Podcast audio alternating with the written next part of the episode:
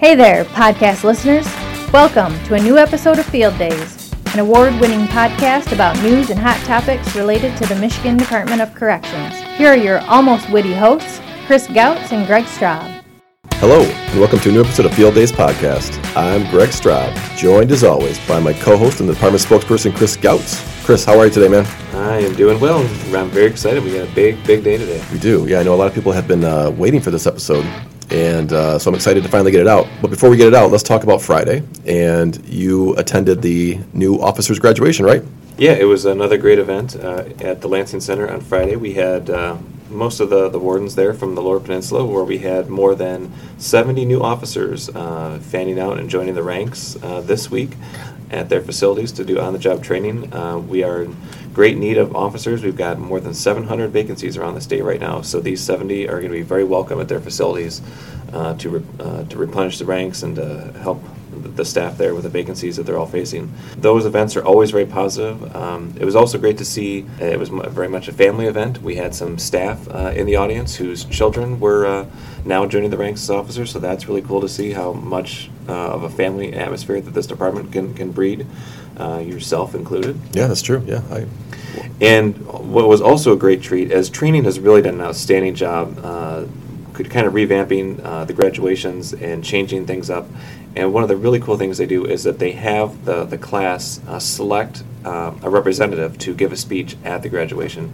And it's got to be pretty nerving uh, for, you know, for these officers to, to get up there. You know, they've just spent eight weeks going through classroom and physical training. Yeah. And then all of a sudden they say, hey, I want you to go up and stand up in front of several hundred people and, and talk. not everybody can be the MC like Chris Gautz. Well, that's true. But I, when this officer, Officer uh, Jacqueline Chariot, who is going to be going, who is now working at uh, the Women's Huron Valley Correctional Facility, um, she did an outstanding job. Gave just an amazing speech, as did the officer uh, the last time. Yeah, I, I actually saw that one. You Yeah, saw that she one. was great. Yeah. So this one definitely rivaled uh, her speech as well. Jacqueline did an outstanding job talking about the importance of being an officer, uh, being safe, uh, work, looking out for your fellow officers, and being part of a team.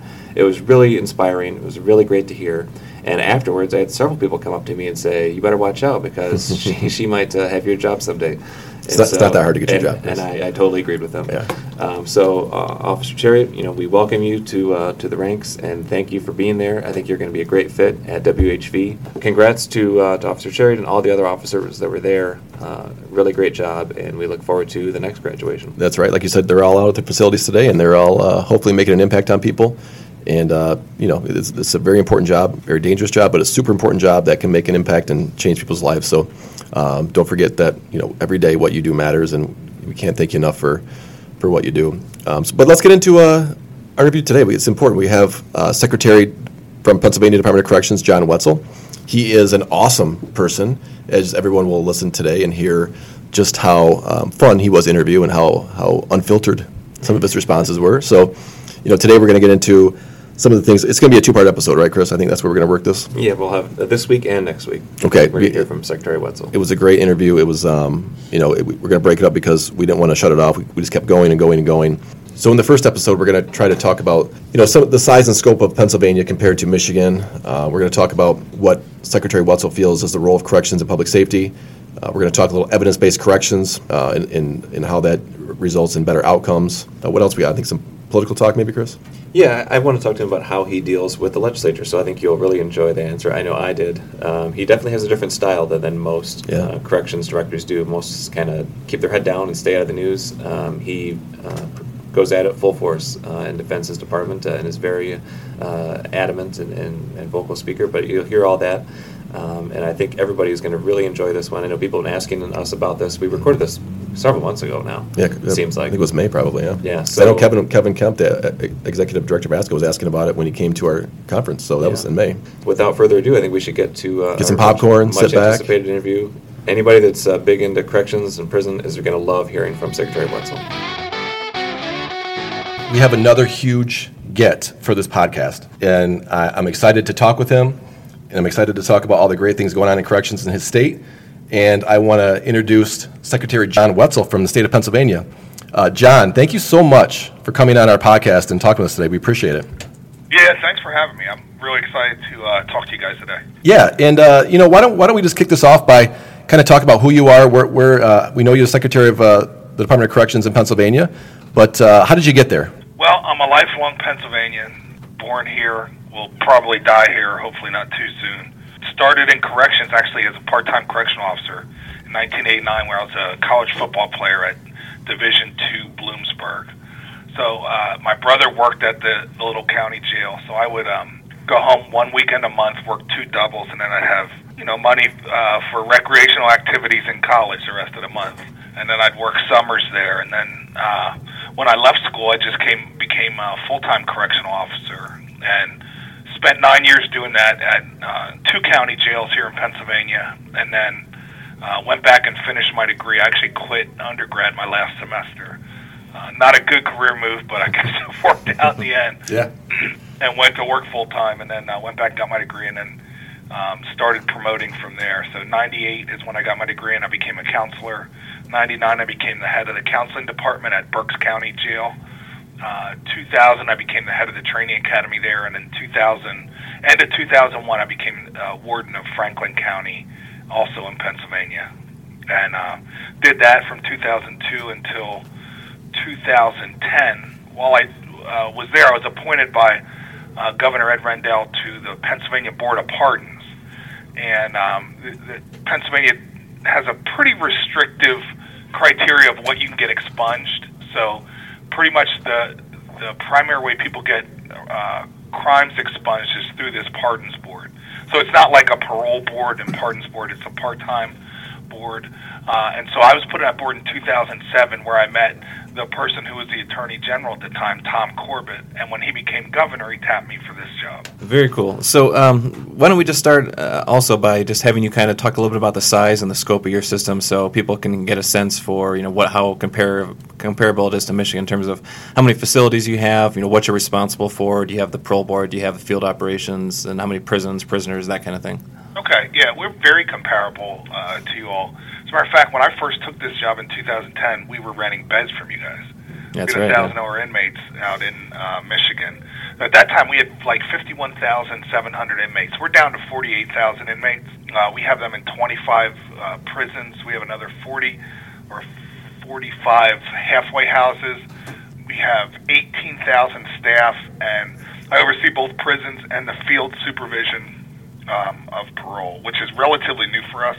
We just took over the uh, field supervision aspect in October of last year.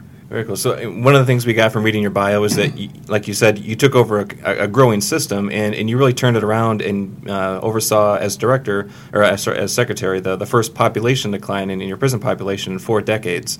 Uh, what do you what do you attribute that to? Well, one, um, I inherited a great system from Secretary Beard. I came in here with a system that I didn't have to worry about major security issues or, or those kinds of things, and we could really just focus on um, looking at who was coming in prison and, and getting more efficient. And I, I think the second thing I really attribute to is our we have great staff here at Pennsylvania DOC. I mean, I, I really love my team. We have really smart people, and we really empower them to be creative and do good things. So I think it's a combination of um, um, those two, and then just coming to look at a system. So I had never stepped foot in a state prison before I got this job. So I was literally running a 300 bed county jail one day, and then this 51,000 inmate system the next. And um, while a lot of people thought I was over my head and, thought the governor was crazy for appointing me, um, I, I tell you, running a little county jail was was a good training ground for running this big system because in a little county jail you don't have resources, right? So you have to like I was my press person, I was my attorney, I negotiated my contracts and all that stuff, and so um, I also didn't know anything about state prison operations. I knew security operations and those kinds of things. So I could really look at things with a fresh eye and really question everything. And I think that, uh, coupled with our staff, you know, buying into this notion that, you know, if everyone who's in our prisons, the vast majority of them are going to get out. And so we really waste an opportunity when we don't try to make them better while they're incarcerated. Staff bought into that relatively quickly, and, and it's been a, a pretty good run since. Yeah, I was going to ask you about that. You because I've seen you talk about this. You know, you're you're a great person to, to look up on YouTube. You've got lots of uh, different things that people can, can see if they want to learn more about you, and hear more about your some of your talks that you've given. But I, I guess from like the thirty thousand foot view, what do you see as as your job um, as secretary, and, and, then what what role does corrections play, whether it's in society or in just uh, public safety?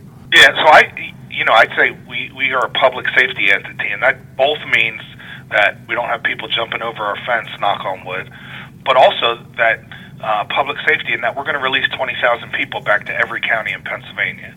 And if we're not doing anything to make them less likely to commit a crime, then what the hell are we doing? You know, Pennsylvanians invest 2.6 billion dollars in their correction system. They should expect and demand a return on that investment.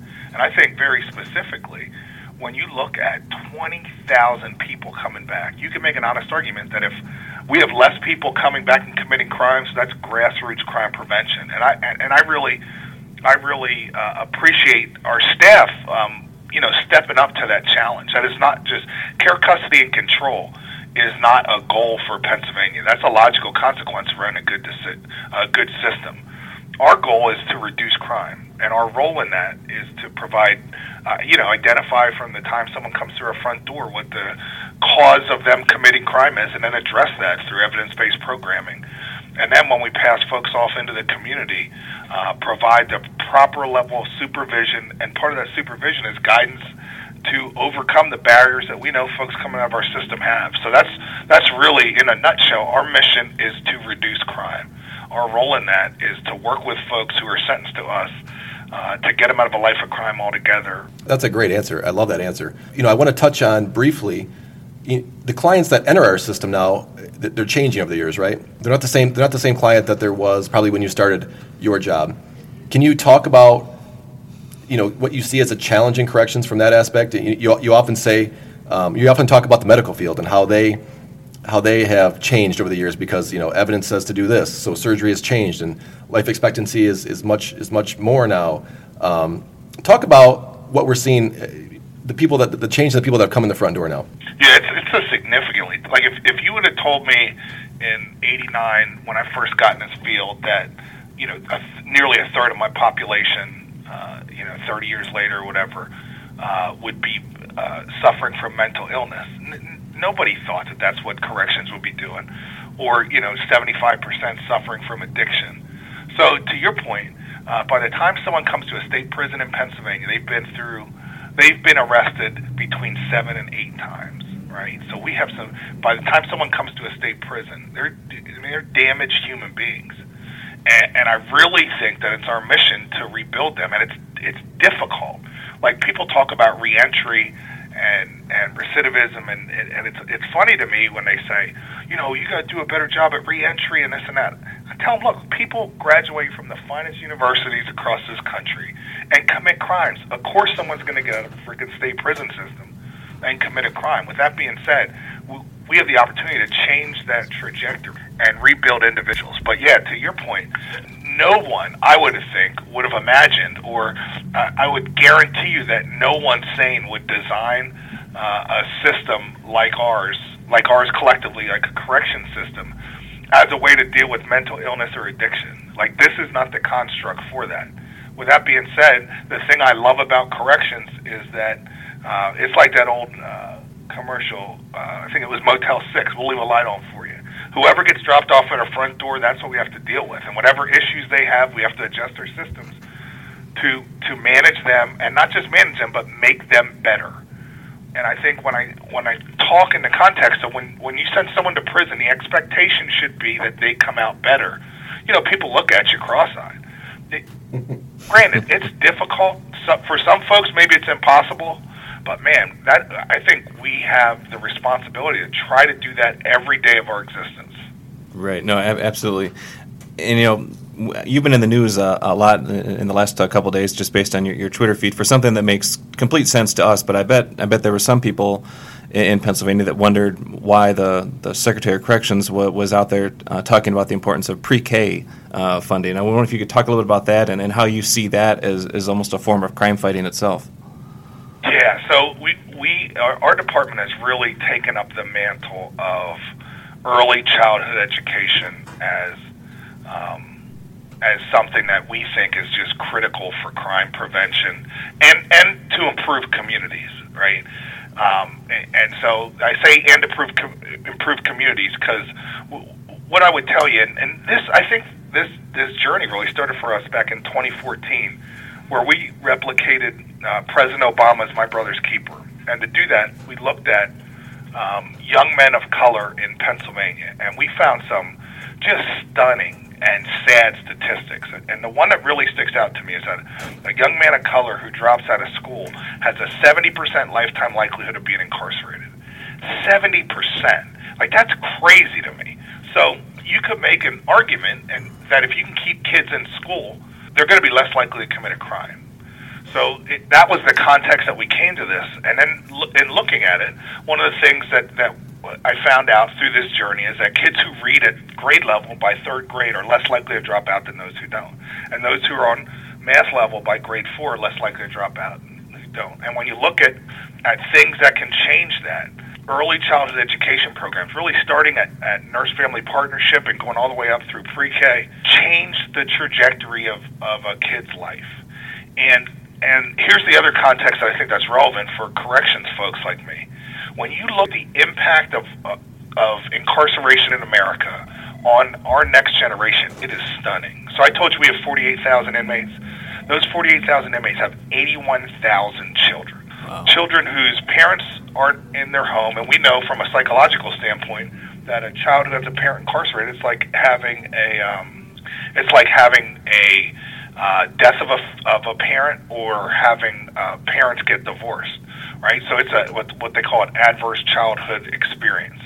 But we also know with proper supports, those kids can be not just survive or not just commit crime, but they can be live up to their ability, to their God-given ability. And I think that's what America's about. You know, it's about the land of opportunity. It's about people being able to achieve whatever their aptitude will allow them to do. And, and I, we really see early childhood education as a key to that. So we started, I think, maybe three or four years ago, we started doing events in front of our prison where we'd invite law enforcement officials and education officials and human service folks, and we we set up um, a podium right outside the fence so people can see that. I mean, it's it's that old notion of pay me now, pay me later. We can invest a little bit of money up front in in early childhood education. We're also big supporters of Big Brothers Big Sisters, of Boys and Girls Club, of these pro-social supports that that put kids and and just I'm sure Michigan is just like every other state in the country. You could tell me what zip codes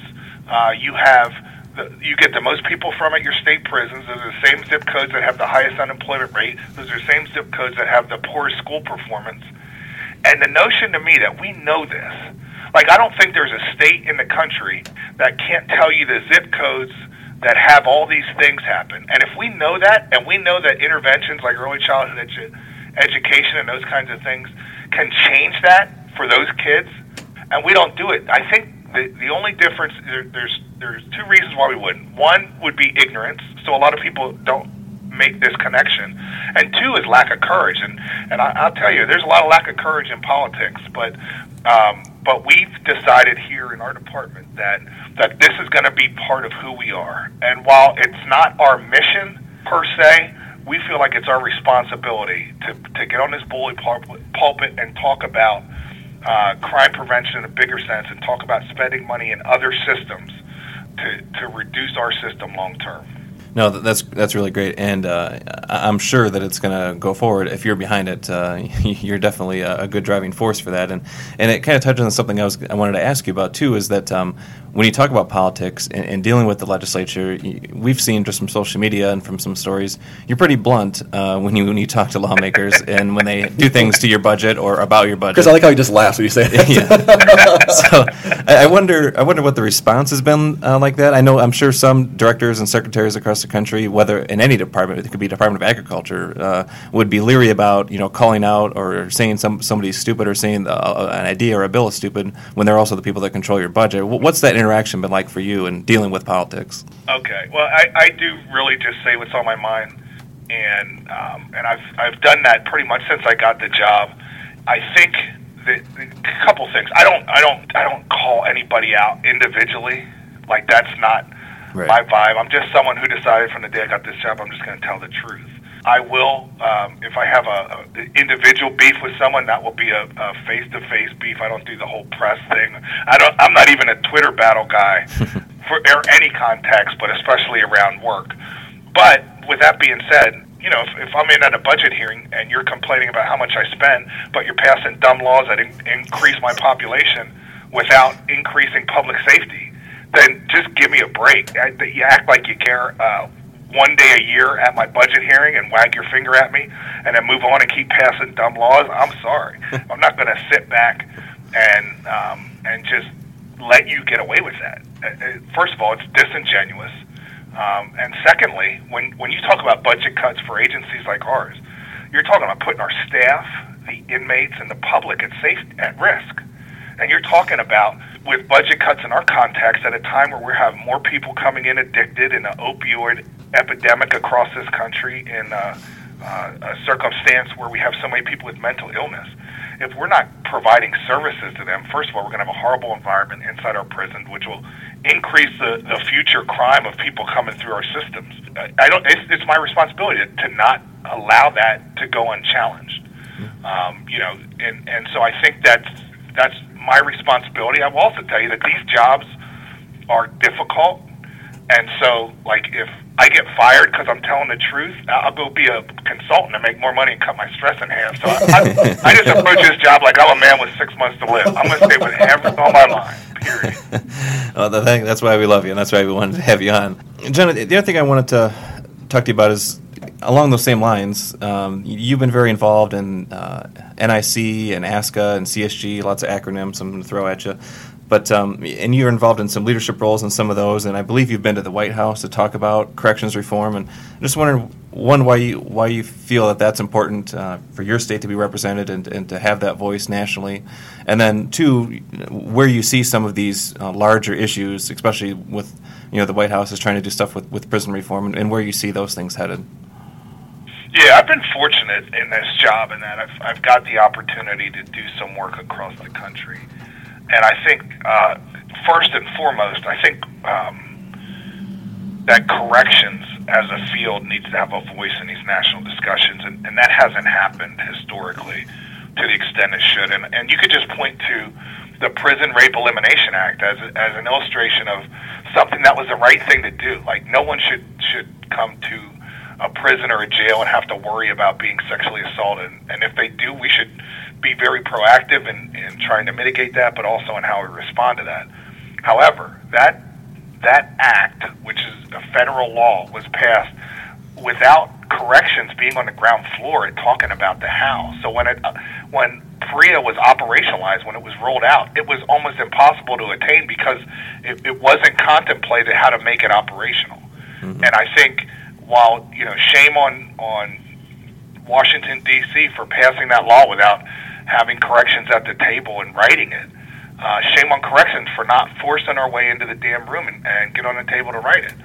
So I think that's really the context I bring, and that's why I'm so excited to have a, a dude like Kevin Kempf as our executive director at ASCA, who's who's uh, you know if if they're not inviting us in, you know Kev's gonna kick the door down. like we're coming one way or the other because we have to have that voice, and who knows more or who has a better perspective on like things like reentry and things like what should be happening in our prisons and jails and where should we be spending money rehabilitate people than the people who are actually doing the work.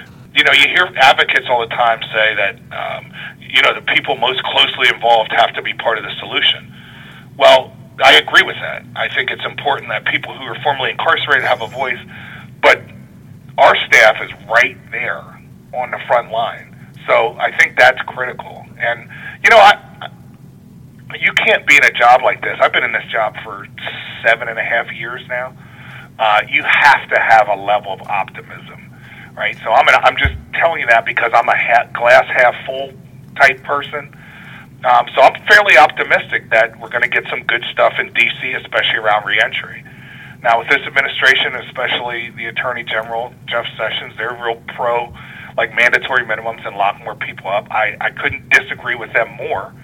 With that being said, they do believe in reentry, and I think, um, and and doing things to improve the back end of the system so people leave less likely to commit a crime, I'm all on board. You know, it, um, I don't agree with everyone 100%. I probably don't even agree with myself on 100% of the time. So you find areas where you can work together, and I think reentry is an area where we can work together. And I'm optimistic that things like the Pell Grant um, will stay in place because we know that inmates who participate in education programs are less likely to commit a crime. And after all, we're called corrections. So that implies that we're supposed to be um, correcting or at least providing an environment where people can correct. So I'm optimistic at that piece. The, the front end stuff, the, the expansion of mandatories, and taking this uh, 1980s approach to um, to criminal justice policy and, and dusting it off and pulling out of the mothballs um, so we can fail again at it. That, that defies logic to me. Right. Um, but I also think that members of the General Assembly aren't playing that right now. So I think we're okay on that end of it. All right, Chris. Well, that was uh, that was fun, and I can't wait to hear part two of his episode next week, um, where we, we get into a lot more, don't we? Yeah, so next week we're going to talk to him about his appearance on 60 Minutes, where he talked about some of the things that he's seen in other states and other countries and what they're doing uh, with corrections reform. Uh, and a whole host of other issues uh, that we get into. Uh, I think people are going to really enjoy part two. If you like part one, part two I think is even better. All right, as always, thank you for listening. We'd love it if you would help us spread the word about the podcast. You can do that by subscribing to the show on iTunes and leave us a review. You can always follow the department on Facebook at MI Corrections and on Twitter at Michigan DOC, as well as the FOA account at MDOC FOA and the CFA account at MDOC CFA. And you can send any questions you have to the show using the hashtag AskFieldDays. Until next time, thanks for tuning in to Field Days Podcast.